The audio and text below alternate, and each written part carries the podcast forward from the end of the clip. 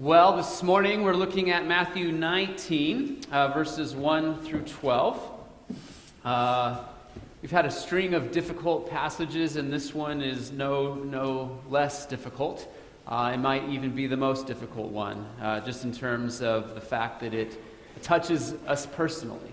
And so uh, we will definitely pray for God's grace uh, before we begin the sermon. It's page number 979 in the Pew Bibles, and again, Matthew chapter 19. And we'll look at verses 1 through 12 today. Hear the word of the Lord. Now, when Jesus had finished these sayings, he went away from Galilee and entered the region of Judea beyond the Jordan.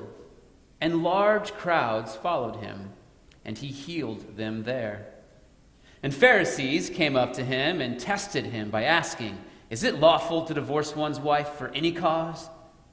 He answered, Have you not read that he who created them from the beginning made them male and female, and said, Therefore a man shall leave his father and his mother and hold fast to his wife, and the two shall become one flesh?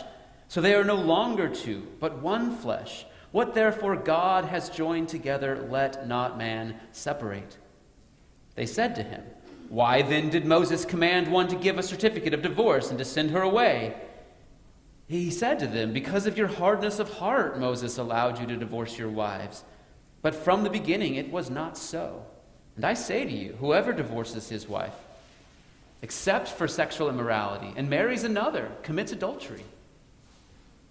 The disciples said to him, If such is the case of a man with his wife, it is better not to marry. But he said to them, Not everyone can receive this saying, but only those to whom it is given. For there are eunuchs who have been so from birth, and there are eunuchs who have been made eunuchs by men, and there are eunuchs who have made themselves eunuchs for the sake of the kingdom of heaven. Let the one who is able to receive this receive it. This is the word of the Lord. Let's pray. Father, we come to you this morning and we ask that you would make your word clear to us by the power of your Holy Spirit, uh, that you would both convict us of sin if that is what we need to repent of, but then you would also show us your love and your forgiveness and your grace, and that every sin and blasphemy can be forgiven, that there is nothing that can keep us from your grace and your mercy except if we would refuse to return to you in faith. So I pray, God, that you would comfort us this morning with who you are and that you would move us to live as you've called us to live. We pray this in Jesus' name. Amen. Well, divorce is uh, always a difficult topic, and as I uh, was thinking about how to start the sermon, I, I realized that um, it doesn't really need or require an interesting introduction or an illustration to kind of grab all of our attention. I, think the topic, just in and of itself, is, is, is gripping for all of us. And so, my plan uh, this morning is just to simply teach through the passage and so that we all uh, understand what Jesus is saying here. Uh, then, when we're done, I'll, I'll, address a few different possible situations um, given what we've learned. And so I also know that this subject is extremely personal. Um, everyone here has experienced divorce in some way, whether personally or uh, a loved one. And so it cuts down uh, to a real deep part of all of our hearts. Uh, and I don't really know how to spare us from potential uncomfortable feelings that we might feel as we, as we walk through this passage, but I trust God. I trust Him that He will use His Word to do what He intends to do with His Word. And, um, and all we need to do is simply look at what it says and, and then trust Him for that. And so that's what we're going to do right now. Uh, in terms of the book of Matthew, uh, ch- chapter 19 is actually a major t- turning point in the entire book uh, of Matthew. We know from the Gospel of John that Jesus travels back and forth between Galilee in the north and Judea in the south several times during his ministry. But what's interesting about Matthew, Mark, and Luke is they all record Jesus with nothing but his Galilean ministry And they only record one trip to Jerusalem, and that's the trip that he takes to Jerusalem at the end of his ministry uh, to lay down his life on the cross for sinners like you and me. And that's actually the turn that takes place in Matthew chapter 19, where we read this. It says, Now, when Jesus had finished these sayings, uh, he went away from Galilee and entered the region of Judea beyond the Jordan, and large crowds followed him, and he healed them there.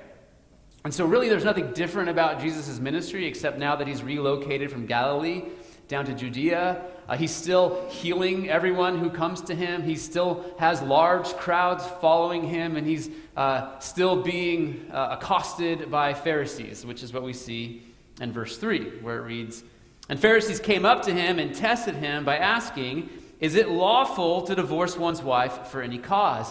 And I think what's interesting about this is it shows us that this issue about divorce is every bit as heated, every bit as gripping uh, to them 2,000 years ago as, as, it is to us now.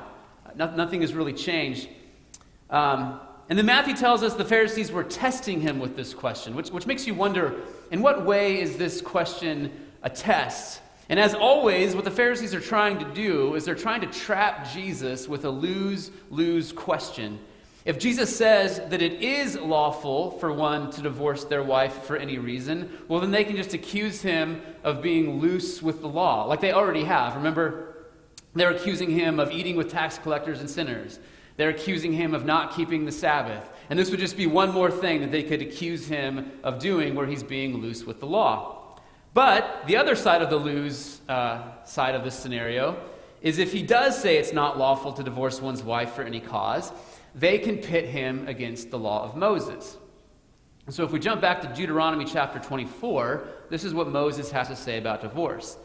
He says, When a man takes a wife and marries her, if then she finds no favor in his eyes because he has found some indecency in her, and he writes her a certificate of divorce and puts, her in her, puts it in her hand and sends her out of the house, and then uh, Moses will go on to describe you know, exactly how a divorce was supposed to take place back then.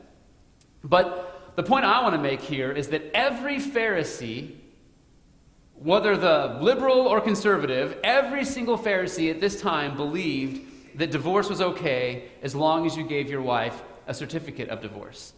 No one even questioned whether someone even could get a divorce or not. It was just a given that divorce was something that could take place.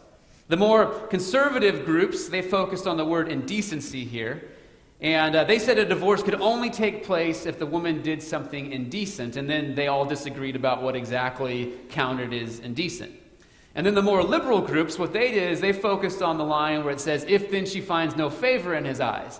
And they basically said that if the, his, the person's wife finds no favor in his eyes, even if she burns his meal, or uh, even if she's not pretty enough for him any longer, then that would constitute legitimate grounds for divorce. And so, really, what they want to know is where does Jesus line up in this spectrum?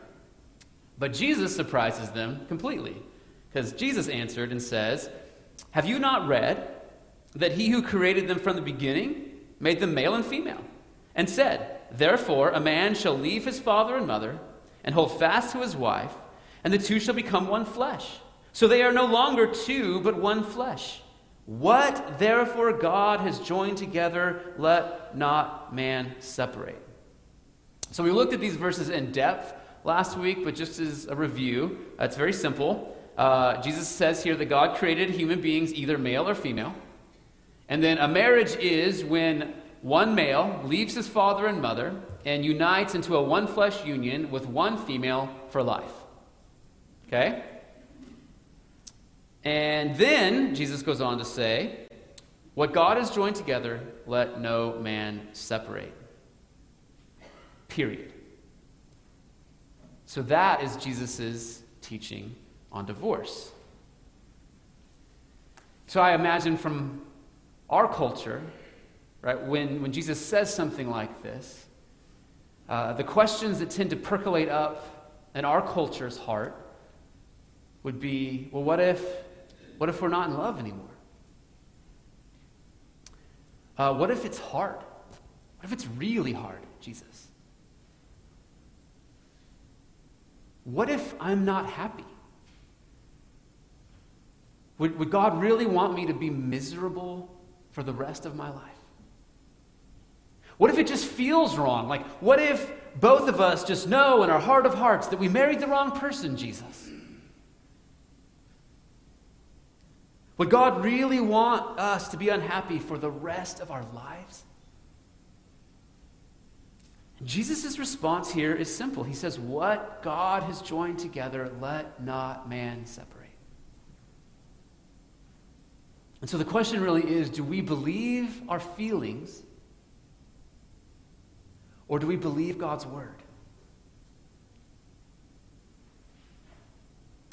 See, we live in a culture where what we feel is more authoritative than God's word.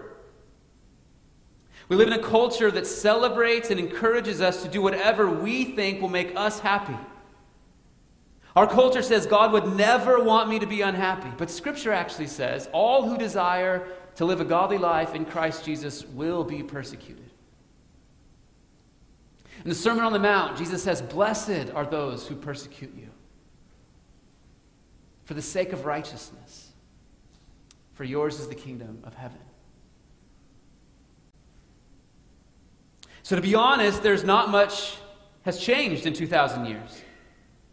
In our passage, we see that the Pharisees were just like our culture. They were trying to find ways around God's word so they could do whatever they wanted to do. And Moses said what he said because he knew sinful, unbelieving people would get divorced. And the Pharisees took what Moses said and they twisted it to justify divorce. Listen to how they respond to Jesus. The Pharisees said to him, Why then did Moses command one to give a certificate of divorce and send her away? And Jesus said to them, Because of your hardness of heart, Moses allowed you to divorce your wives, but from the beginning it was not so. So the Pharisees' interpretation of what Moses said would be like commanding someone to crash their car so they could use their seatbelt. We put seatbelts in cars to protect people because we know crashes happen. Just like Moses told them how to deal with divorce because he know, knew in a fallen world divorces would happen. That's why Jesus says Moses allowed you to divorce because of your hardness of heart. Because they were sinful and unbelieving. Moses knew they were going to get divorced anyway, so he was making sure it happened in a way that protected the woman and at least tried to keep the man from divorcing whenever and for whatever reason he wanted. But from the beginning, it was not so, Jesus says. From the beginning, it was supposed to be one man, one woman who become one flesh for life. That is the ideal which means divorce is never God's will and it is always the result of sin. And most divorces happened at this time uh, to clear the way for the man to marry someone else. They reasoned to themselves, okay, well, I would never want to be guilty of adultery because the, that's the seventh commandment. I don't want to break the seventh commandment, so what I'll do is I'll just divorce my wife first, and then I can marry whoever I want. And Jesus knew that's what the thought pattern was. And so he goes on and says, And I say to you, whoever divorces his wife except for sexual immorality and marries another commits adultery. Now, this verse is commonly referred to as the exception clause uh, because Jesus does give an exception for when a legitimate divorce can take place. But Jesus' point is actually not the exception. I think we tend to focus on the exception because we, and we're just like the Pharisees, we want to know when is it okay to get a divorce or whether or not my divorce was okay. But for Jesus, the exception here is just an aside. Listen to what he says if we take the exception out. He says, Whoever divorces his wife and marries another commits adultery. So Jesus is dealing with the person who's trying to avoid adultery by divorcing their spouse. And his point is that even if you get truly and actually and legally divorced, the only thing that can break the one flesh union is if one of you becomes one flesh with someone else. Apart from that happening, even if you are legally and actually and truly divorced, you are still morally obligated to your spouse, and even a legal divorce cannot undo that obligation in God's eyes. That's what Jesus is saying here. Now listen to the Apostle Paul. He says, To the married I give this charge, not I, but the Lord. Right? So what Paul's doing is he's, he's taking what Jesus had said and, and re saying it. Uh, to the married I give this charge, not I, but the Lord. The wife should not separate from her husband, but if she does, she should remain unmarried or else be reconciled to her husband. And the husband should not divorce his wife. Okay? So, based on what Paul says here, we can imagine many reasons why it might be wise or even preferable to get a divorce or a separation abuse, neglect, addiction to drugs, alcohol, gambling. I mean, who knows? But if we put what Jesus says together with what Paul says, Unless someone breaks the one flesh covenant by committing sexual immorality, we are still morally obligated to our spouse even after divorce or separation. Okay, so far then, what we've learned is that what God has joined together, no man should separate, and that even if we get a divorce, as long as one partner has not committed sexual immorality, God's will for us is reconciliation. And that's what's behind what Jesus says in Matthew 5:32. Listen to Matthew 5:32. He says this, "But I say to you that everyone who divorces his wife except on the ground of sexual immorality makes her commit adultery. And whoever marries a divorced woman commits adultery." So if a Pharisee divorces a woman because he didn't like the way she cooks, Jesus is saying, You're forcing her to commit adultery. Well, you wonder, well, how? How is, how is that forcing her to commit adultery? Well, because the only thing that can break the one flesh union is sexual immorality. And a woman in that culture would have to get remarried after a divorce out of economic necessity. There was no option for single divorced women in first century Palestine other than remarriage. So Jesus is setting a really high bar here. And unless we, unless we see just how high the bar is, the disciples' question that they ask next makes no sense. Because this is what they go on to say. The disciples said to him, If such is the case of a man with his wife, it is better not to marry. Jesus, if, if there's no escape clause from this thing, it's better not to even get married in the first place. And this is quite something for the disciples to say at this time when everyone was expected to get married, and when, when almost everyone did get married. Marriage was almost culturally and socially mandatory at the time. And Jesus just made it not worth it. It's better to be the odd duck in that culture who doesn't get married than not to be able to get divorced, is what they're saying. But Jesus said to them, Not everyone can receive this saying but only those to whom it is given. So the disciples just said, it's better to be single for life than to not be able to get divorced.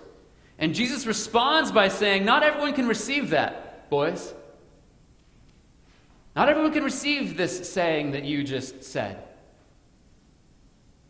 Not everyone can be celibate, but only those to whom it is given. For. now Jesus goes on to talk about singleness. There are eunuchs who have been so from birth. And there are eunuchs who have been made eunuchs by men. And there are eunuchs who have made themselves eunuchs for the sake of the kingdom of heaven. Let the one who is able to receive this receive it. So, eunuch is someone who's not married because their sex organ does not work properly. Some people are born that way, some people are made that way, and some choose celibacy, but notice they choose it for the sake of the kingdom of heaven. And so, what Jesus is saying to the disciples is this You are wrong. You're wrong. It is better to get married. Because celibacy is only for those who can receive it. And unless you've been given a special gift enabling you to choose that life for the sake of the kingdom, it is better to get married. As Paul tells us in 1 Corinthians 7 To the unmarried and the widows, I say that it is good for them to remain single as I am. But if they cannot exercise self control, they should marry, for it is better to marry than to burn with passion. So the unmarried are called to a level of self control that most of us would be incapable of. That's the point.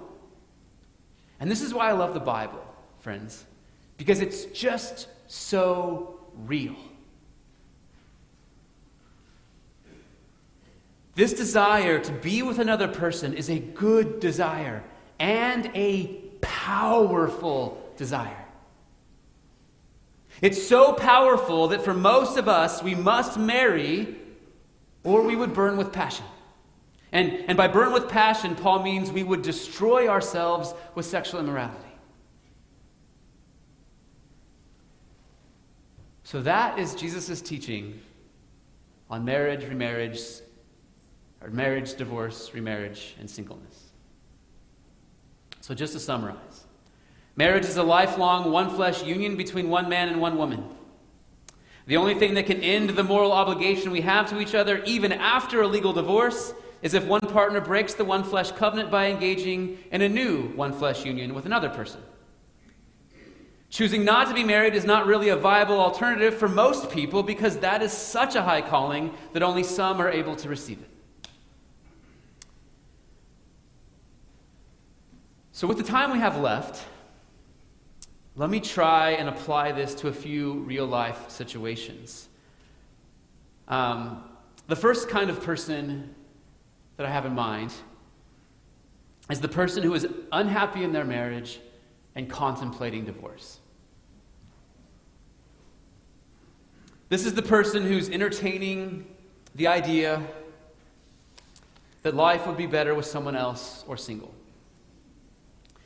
And Jesus wants us to know that his will for us is to remain married and committed to our spouse, and there is no doubt that that is what he is calling us to.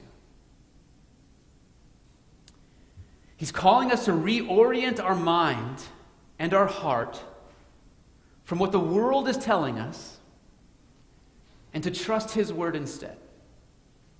So the world tells us our feelings cannot change and God's word can mean whatever we want it to mean.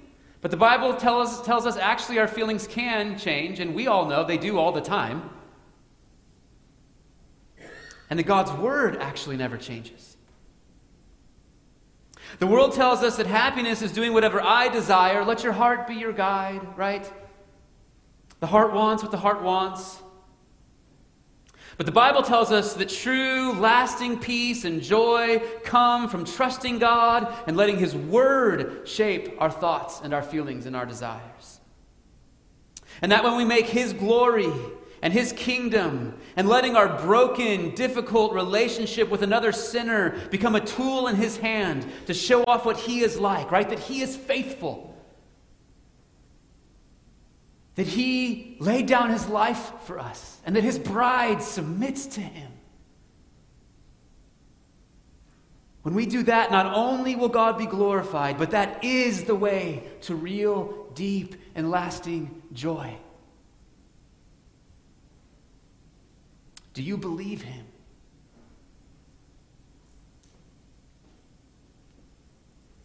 That's what faith is.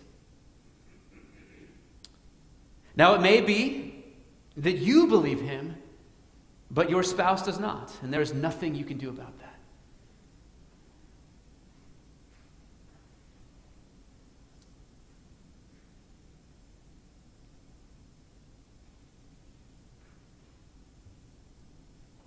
But when we believe his promises to us in Christ, we are believing not only that He will forgive us, but that He will give us what He commands. So if He's commanding us to remain married, He will give us the resources to keep that command. If we are both willing.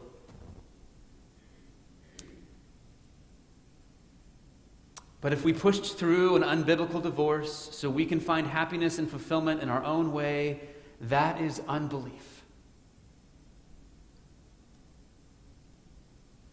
And sure, we might find a more comfortable life, or we may not. There's actually no guarantees. But if we trust God, especially when His will is so very clear, like it is on this topic, we can know that in spite of how difficult it might be, even for the rest of our lives, we will have the joy of a clear conscience and we will be able to rest knowing that He has a reason and a purpose for everything He asks us to do. So here's a few questions to ask ourselves if this is our situation. Am I willing to pick up my cross and follow Jesus and stay committed to someone for the rest of my life who is not the person I thought I married? Simply because it is the clear will of God. Do I believe God is good and that He is asking me to stay in my marriage for my good and for His glory? Am I willing to be ruled by God's word through the power of His Spirit? Or am I trying to wiggle out from underneath God's thumb so I can do whatever I want to do anyway? And if there is real abuse, there's real abuse in, in your marriage, then, then God actually has a mechanism in place for that. Long before divorce. It would be everything that we've talked about the last several weeks. You, you would go to your spouse and you would tell them their fault. If they refuse to listen, you would bring one or two others along with you. If they still refuse to listen, then you would tell it to the church. And if they refuse to listen to the church, then at that point the church would say, um, that person is not a believer. But but, but what Jesus is calling us to is a heart that desires His will, that desires to see even the abusive spouse reconciled to God and to us, if, if at all possible. And then to see us trust Him that what He has joined together, no man ought to separate. Now, I know that's ideal, and I know that that's not possible in many cases. But as Christians, our desire should be for the ideal. Because what, what God is doing in and through our circumstances for his kingdom and for his glory gets, gets diminished and confused when we look just like the world. The second person I have in mind is the person who is divorced and not remarried yet. So if there's been no sexual immorality at all, then both are still obligated to each other. And according to Jesus and Paul, both should be seeking to reconcile with each other. And what a picture of the gospel that would be. And if there has been sexual immorality, then the one who is innocent is free to remarry, because the one who committed sexual immorality is the one who broke the covenant. However, reconciliation would still be possible. They don't have to. Um, forgiveness doesn't necessarily mean there's no consequences. But if the guilty party is truly repentant and they can earn the trust back, then reconciliation could be an option. However, the one who did commit sexual immorality is not free to remarry since their partner has not broken the covenant. So that person should be bending over backwards to reconcile and to build back trust, if at all possible. Some scholars believe the guilty party is never free to remarry. Others would say the guilty party is free to remarry if they are truly repentant and their previous spouse does get remarried. Uh, my encouragement would be to study this for yourself. Uh, not so you can find the loophole, but so that you can honor God with your life and with a clear conscience. The other person I have in mind here is the person who's never been married. So, Scripture is clear. If we are a Christian, we are only to marry another Christian. 1 Corinthians 7:39 says, "We only marry in the Lord." So that it, it would be a sin to marry an unbeliever, and I think by extension a sin to even date an unbeliever. I'm sorry all you high school students. Only marry in the Lord.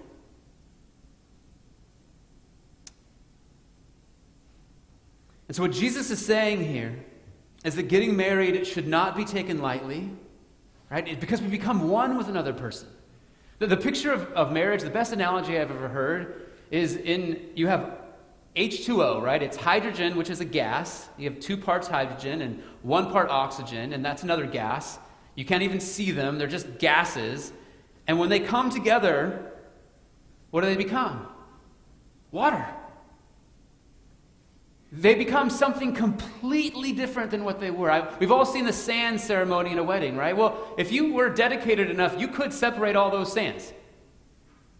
So that's not really an accurate picture of what a marriage is. It's more like H2O, hydrogen and water coming together and forming something completely different.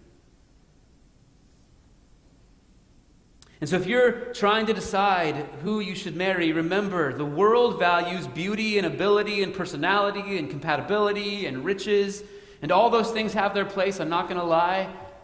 I was attracted to my wife at first because of how she looks. But God values faith and character. So, as I stood by her in church and watched her weep, worshiping God, there was something about that that drew me to her infinitely more than what initially attracted me to her. And if you're unmarried and you desire to be married, that is a good desire. And if you find someone with deep faith and strong character who's willing to marry you, that is a very good thing. But being single and footloose and fancy free and doing whatever I want to do in life is actually not an option for Christians. As Christians, we're either married to our spouse or we are a eunuch for the kingdom of heaven. Every Christian is called to be in a committed covenant relationship in marriage or directly to Christ through the church. And the reason is is because we are all too weak and sinful for any other possibility. The final group I have in mind are those who have been divorced and are now remarried.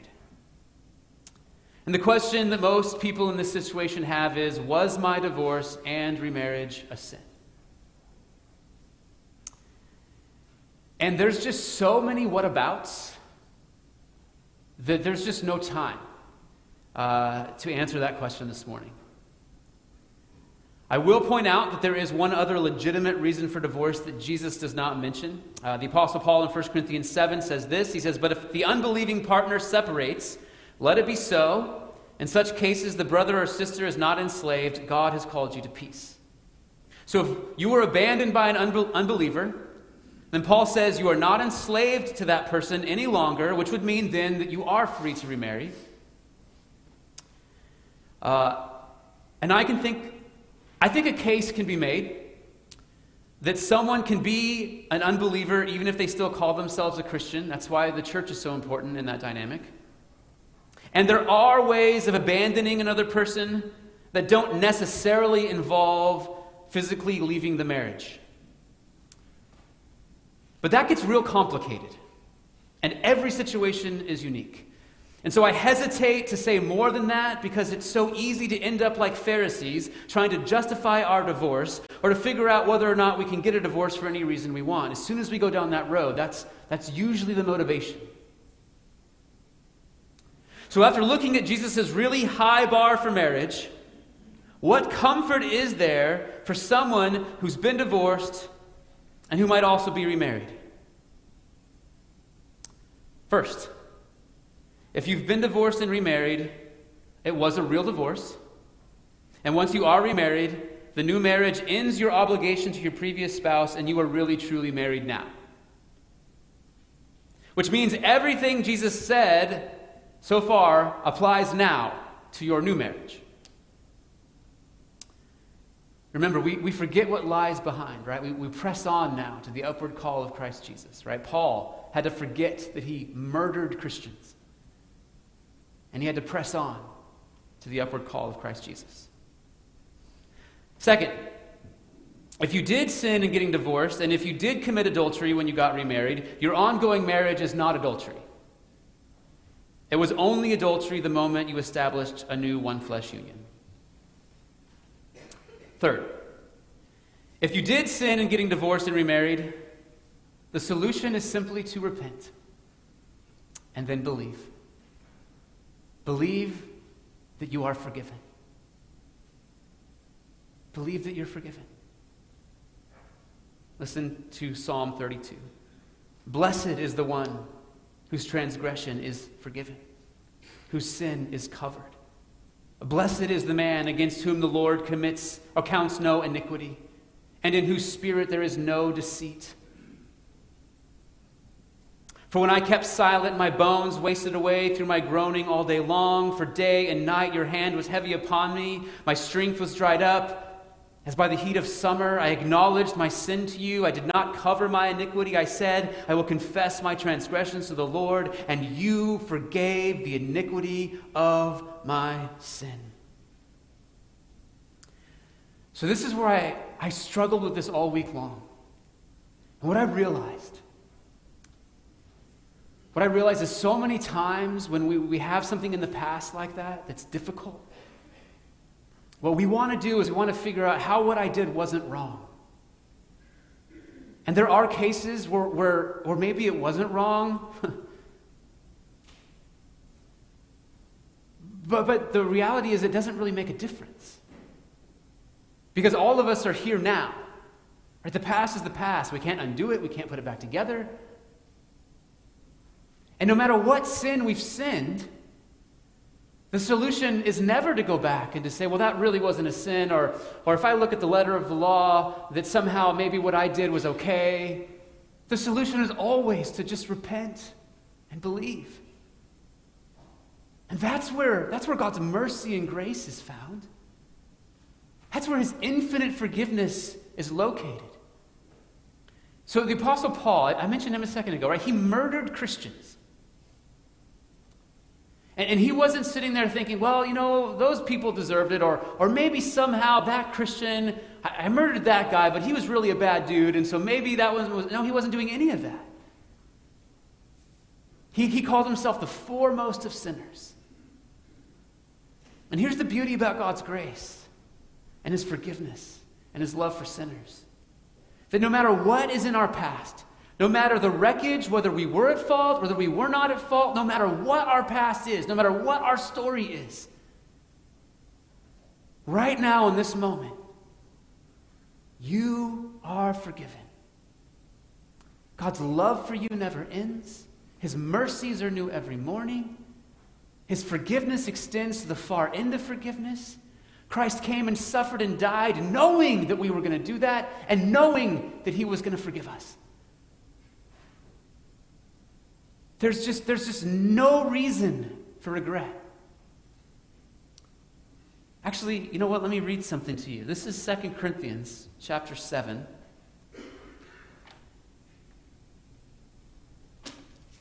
Paul says this about regret. He says, For godly grief produces a repentance that leads to salvation without regret. Without regret. Right? Because the godly are the ones who, no matter what we realize about ourselves, the depth, depth, depthness of our sin, that's why we can read confessions of sin like this. And even though they are painful to read and uncomfortable, we have to know the truth about ourselves because what happens is when we find out how deep our sin goes and God's grace comes underneath that, that is the beauty of the gospel. That's, that's the beauty of knowing that nothing I've done can separate me from the love of God in Christ Jesus. There is therefore now no condemnation for those who are in Christ Jesus. That's the beauty of the gospel. So godly grief leads to repentance because what we, re- we realize that what we've done broken, broke God's law, and yet He died for me. He died for me. And in, and in discovering that kind of salvation, there's just no regret. So we can, like Paul, Forget what lies behind and now press on to the upward call in Christ Jesus. As, as always with sermons like this, if you'd like to talk further, please come and see me. Um, in the meantime, let's pray. Father, we come to you now and we pray that you would use this truth to encourage those who've not yet been married to seek wisely a spouse, to encourage those who are free to remarry to seek wisely a spouse, to encourage those in difficult marriages to seek wisely, to understand your will and your goodness behind it.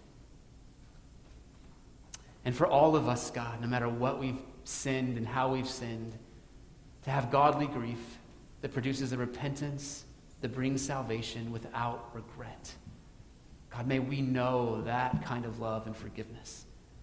That no matter what we've done, we can feel free to worship you. In Jesus' name.